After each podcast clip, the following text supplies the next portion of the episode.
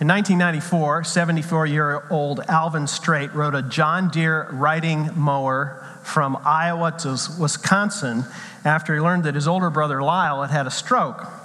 Now, backstory here is that the two brothers had had a falling out about 10 years before. They hadn't talked or seen each other in the years since. And Alvin had lost his driver's license because his eyesight had become so poor. And the only way he thought he could get there was to get on his John Deere riding lawnmower and to uh, drive five miles an hour all the way to his brother's house in Wisconsin.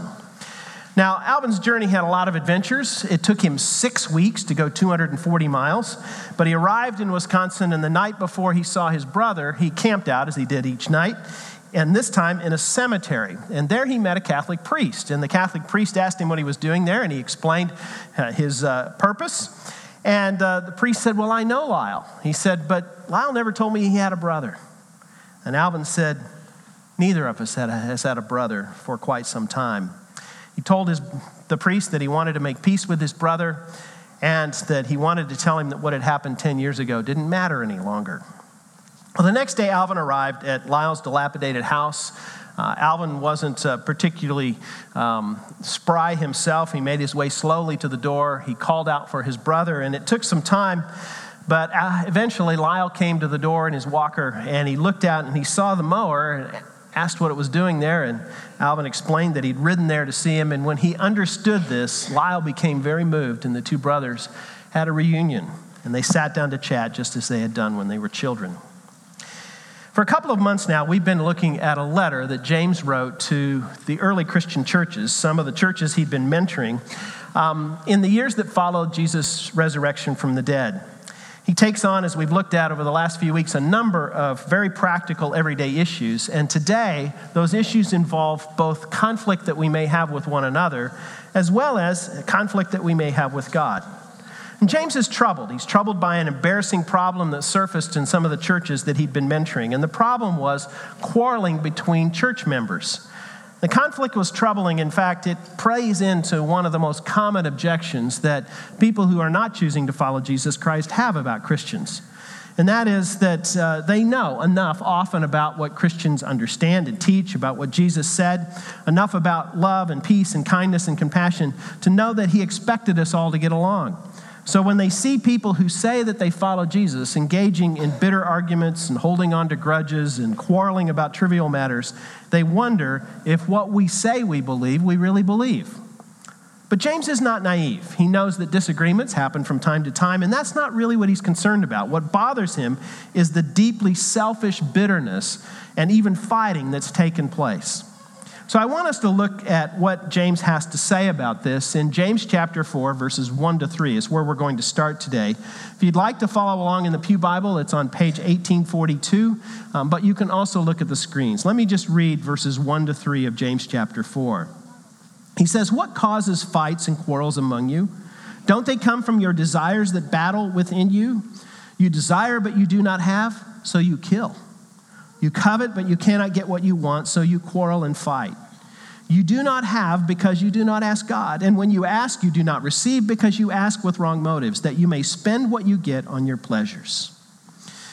James starts all of this with a question. He says, um, Why do you fight and argue? And then he answers the question immediately and says, Because you're full of selfish desire.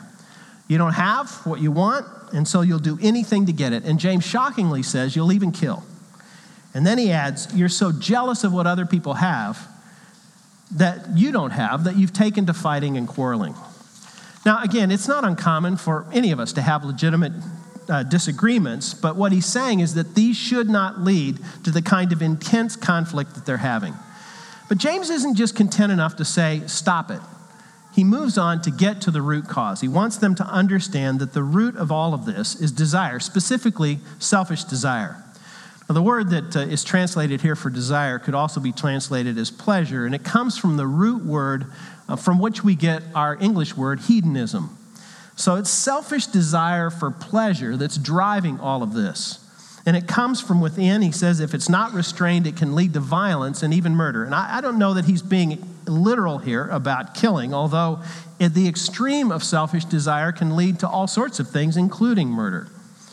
At a minimum, what he's talking about here is the idea that selfish desire and jealousy of what others have can lead to conflict with others. And it's a downward spiral. So he describes this as beginning with desire, desire for something, and then moving on to desire beginning to dominate our thoughts. And then he says we think of ways to get what we want and we begin to plan. And then eventually that can lead to action. If we scheme long enough, we'll eventually act on our plans. In the New Testament, selfish desire for pleasure is always seen as a danger to the spiritual life. And one of the observations I've made over the years is that one of the ways this plays its way out is that we often begin to see the world as a zero sum game. And we figure if we want something, we see this desire, whatever it is, for money or power or pleasure or prestige, whatever it is, we think that if we're going to have it, that someone else can't have it. So what it does is it makes us competitive. We begin to think in terms of winners and losers, and we'd rather be the winners rather than the losers.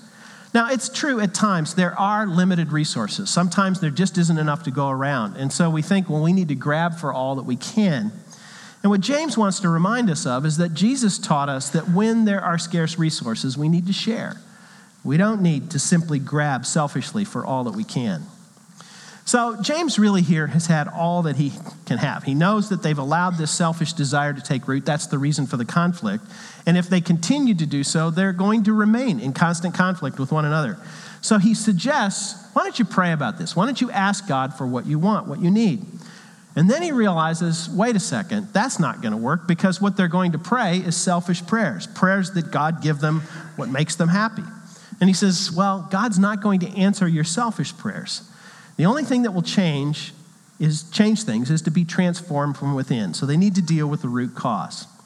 Now, let me just stop here for a second because if you think about what James has just said, it may be a little unsettling because you may remember that Jesus frequently told those, of his, uh, those who were his followers to ask him for what they want, to ask God for what they want.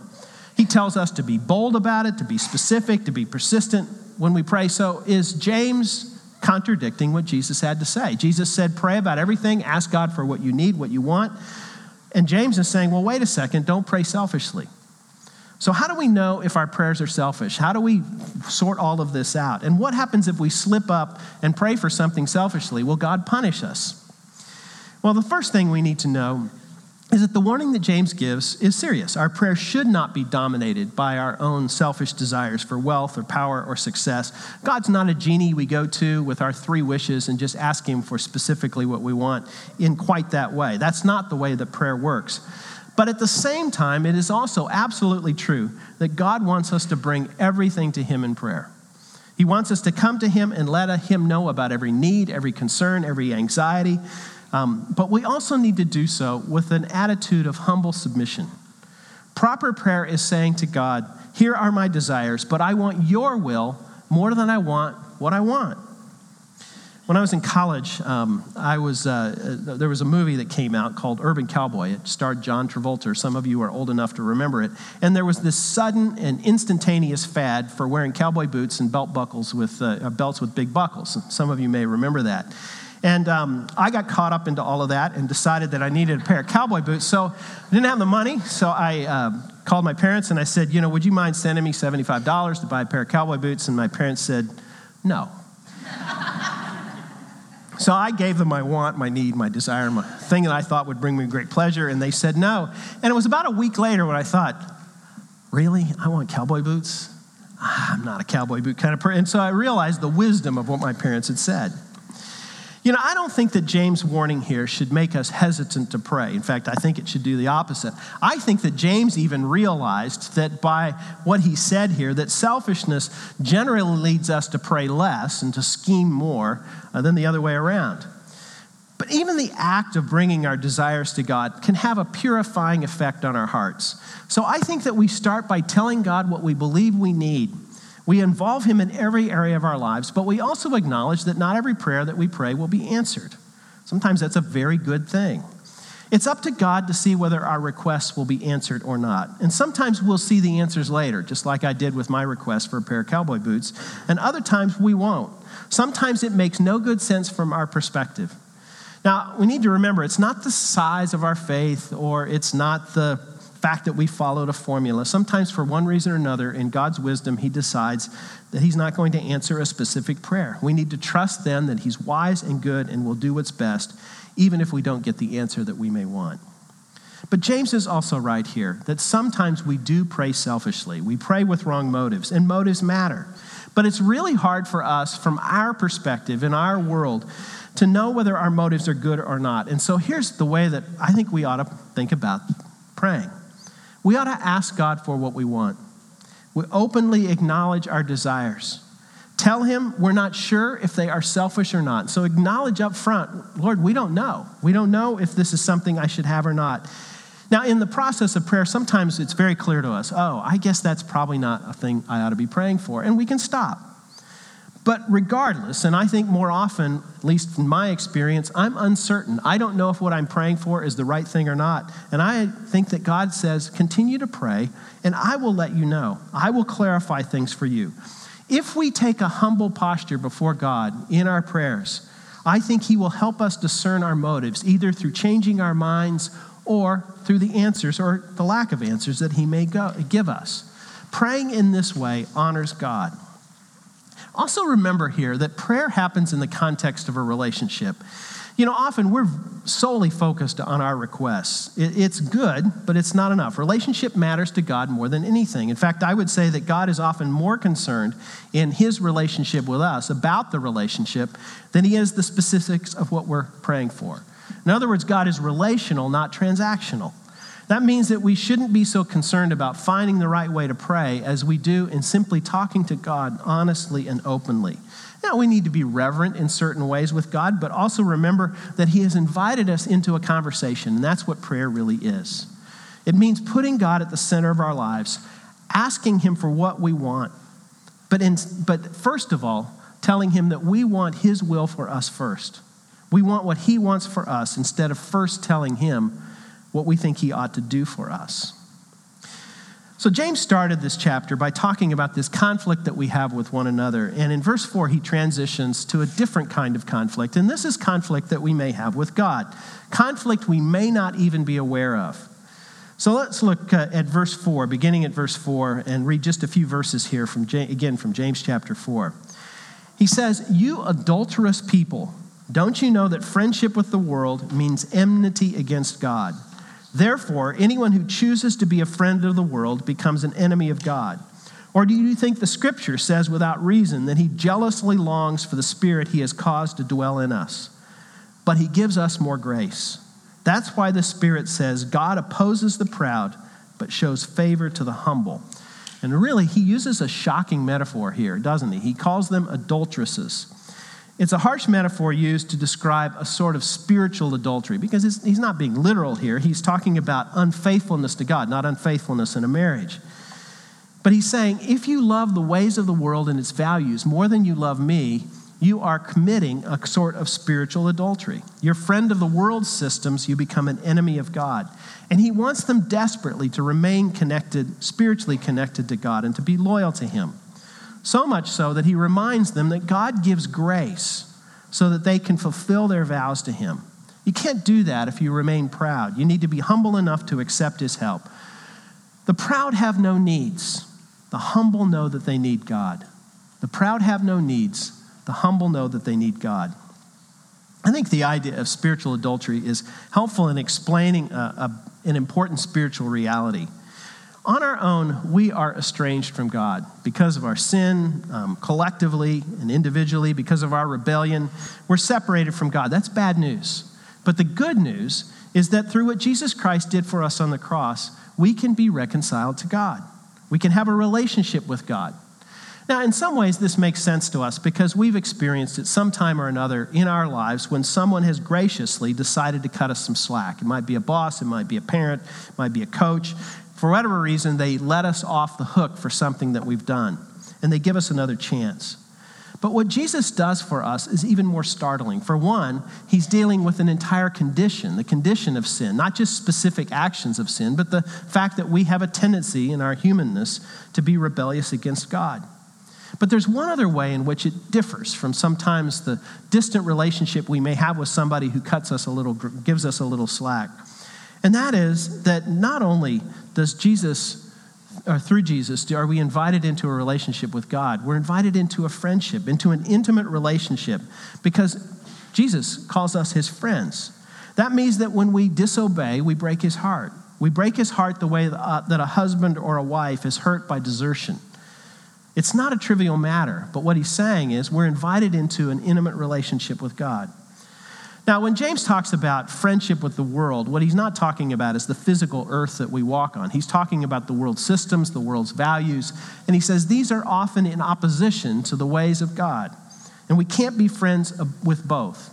We have to choose one or the other, and God wants our undivided loyalty. He's made us so that our hearts are only satisfied if we're in a relationship with Him. He wants to be number one in our lives. And He must be more important to us than anything or anyone. We can't allow money or jobs or possessions or ambition or even another person to be more important to us than God is. Some of you know that here at City Church, our purpose statement is to love God and love others. And what you may not know is where that comes from in the Bible. And it comes from a story where a man came to Jesus and said to him, What is the most important commandment? The number one thing that I ought to keep? And Jesus said, Love the Lord your God with all your heart, mind, soul, and strength. And so the love God part of our purpose statement refers to a wholehearted commitment, to commit to God with all that we are. It's abandoning the ways of the world and focusing fully on God. Now, sorting out the degree of loyalty we have to God and the degree of loyalty to, that we have to the world is a hard thing. And frankly, it changes from time to time. I don't think any of us can say that we're 100% in one camp or the other. There's kind of a sliding scale, and sometimes we're more on God's side than others. And what James is encouraging us to do is to concentrate and to focus on giving in, not giving in to our tendency to walk in the ways of the world's values but instead to focus on our faithfulness to God. Now, he says this is hard, and so he gives some help and some suggestions in verses 7 to 10 about how it is that we can make that more of a reality in our lives. Here's what he says, beginning in verse 7. He says, Submit yourselves then to God. Resist the devil, and he will flee from you. Come near to God, and he will come near to you. Wash your hands, you sinners, and purify your hearts, you double minded. Grieve, mourn, and wail. Change your laughter to mourning and your joy to gloom. Humble yourselves before the Lord, and he will lift you up. He starts here by saying we need to surrender, submit ourselves to God. That is, to allow him to take control of our lives, to trust him. But he also says we need to resist the devil. And surprisingly, he says that when we do, the devil will flee from us. And so that seems a little bit surprising because I think we often have a misconception. We think of Satan and God as almost equal but opposite powers. And what James is telling us is that God is infinitely more powerful than is the devil. The biblical writers are clear about this, that God is infinitely more powerful. And so we understand that when we resist Satan and we pursue God, that, the, that he will run away. But resisting the devil alone is not enough because he also tells us that we need to come close to God, to pursue God, and he will come close to us. So it's a no to the devil and it's a yes to God at the same time. Now, coming close to God means making a commitment to clean up our lives. So James describes it this way. He says, first of all, wash your hands. This is a reference to Jewish ceremonial law, which uh, included regulations every time that they were to eat, they had a specific way in which they were to wash their hands. What he's using it here is an example or metaphor or a way of describing the outward things that we do in our lives, so our outward behavior. But he says that's uh, uh, important, but it's not enough because he also adds we also need to purify our hearts. That means our thoughts, our attitudes, our affections. So we need to be clean on the inside and the outside. And then he says, don't be double minded, or the positive way to say that is to be single minded. That is, don't let your loyalties be divided and try to keep one foot in the world and one foot in God's world. It means a decision to stop doing whatever it is we know is sin in our lives, whether it's gossip or sleeping with our girlfriend or cutting corners at work or holding a grudge against a family member or someone that you may have been connected to for a long time. He says, give those things up. And then he says to them, be sad and sorry. This is a little troubling. He says, shed a few tears about a past way of life. And then he says, don't laugh anymore about the things that you once did that you thought were funny. Sometimes we have a tendency to uh, slip into a casual attitude towards sin. And he's telling us that the true response, the true sign of repentance in our lives, is a deep and heartfelt sorrow for sin. And again, sometimes we're too casual about this. We presume that God is obligated to forgive us. And it's true that He is a merciful God, He is forgiving. But we need to be careful because true repentance is accompanied by sadness. And then He says at the end of this little section humble yourselves before God, and He will honor you. To humble ourselves is to admit our spiritual poverty. It's our understand our desperate need for God's help, but also to understand, as demanding as God is, that He's also gracious and provides us with the help that we need to be able to move forward. That sorrow is not the end of the equation, that sorrow of, of sin leads directly to the thrilling joy of knowing the forgiveness that we find in Jesus Christ.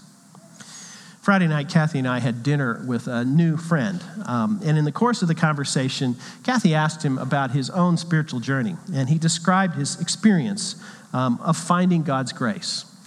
It was, uh, this man is in his 80s now, and he said it was about 45 years ago that uh, as a middle aged man, someone invited him to go for a weekend retreat at a Catholic retreat center. And while he was there, something clicked in a way that it never had. He was a Protestant, he didn't know much about Catholicism, but what he heard was the story of Jesus, the message of what Jesus had done for him. And by the end of that weekend, he realized that he had found a new friend, and his friend was Jesus. You know, when we think about where we started this, this morning, um, conflict between people is sad, especially when it can be avoided. But conflict with God is even more tragic. In the words that we've looked at today, James has said we need to set aside our selfish desires. We need to, be, we need to choose to be reconciled to others. And he invites us into a relationship with God. We can choose it over the world system, a system that cannot satisfy in the way that God can. We can choose harmony and not conflict in our relationships with one another. And even more, we can choose to be friends of God. Let's pray. Father, um, thank you for what James has shared with us, these challenging words. And I pray, Father, first of all, that we would uh, follow his example of setting aside the selfish desires that often bring conflict between us and others. Help us to acknowledge those and to submit those desires to you. Uh, sometimes, Father, those are good things that you want to give us. And so we would come to you praying, giving you what it is that we want, we think we need um, but also humbling ourselves enough to acknowledge that what we're asking for may not be within your will, and may we do that. Um, Father, may you bring us to a place where we can set aside the differences that we may have with one another and be reconciled. But most of all, Father, I pray that um, we would become your friends, that we would not so embrace the values that this world offers and teaches, but rather understand that our true happiness and joy comes in a relationship with you through your Son, Jesus Christ. And it's for that that we pray. Amen.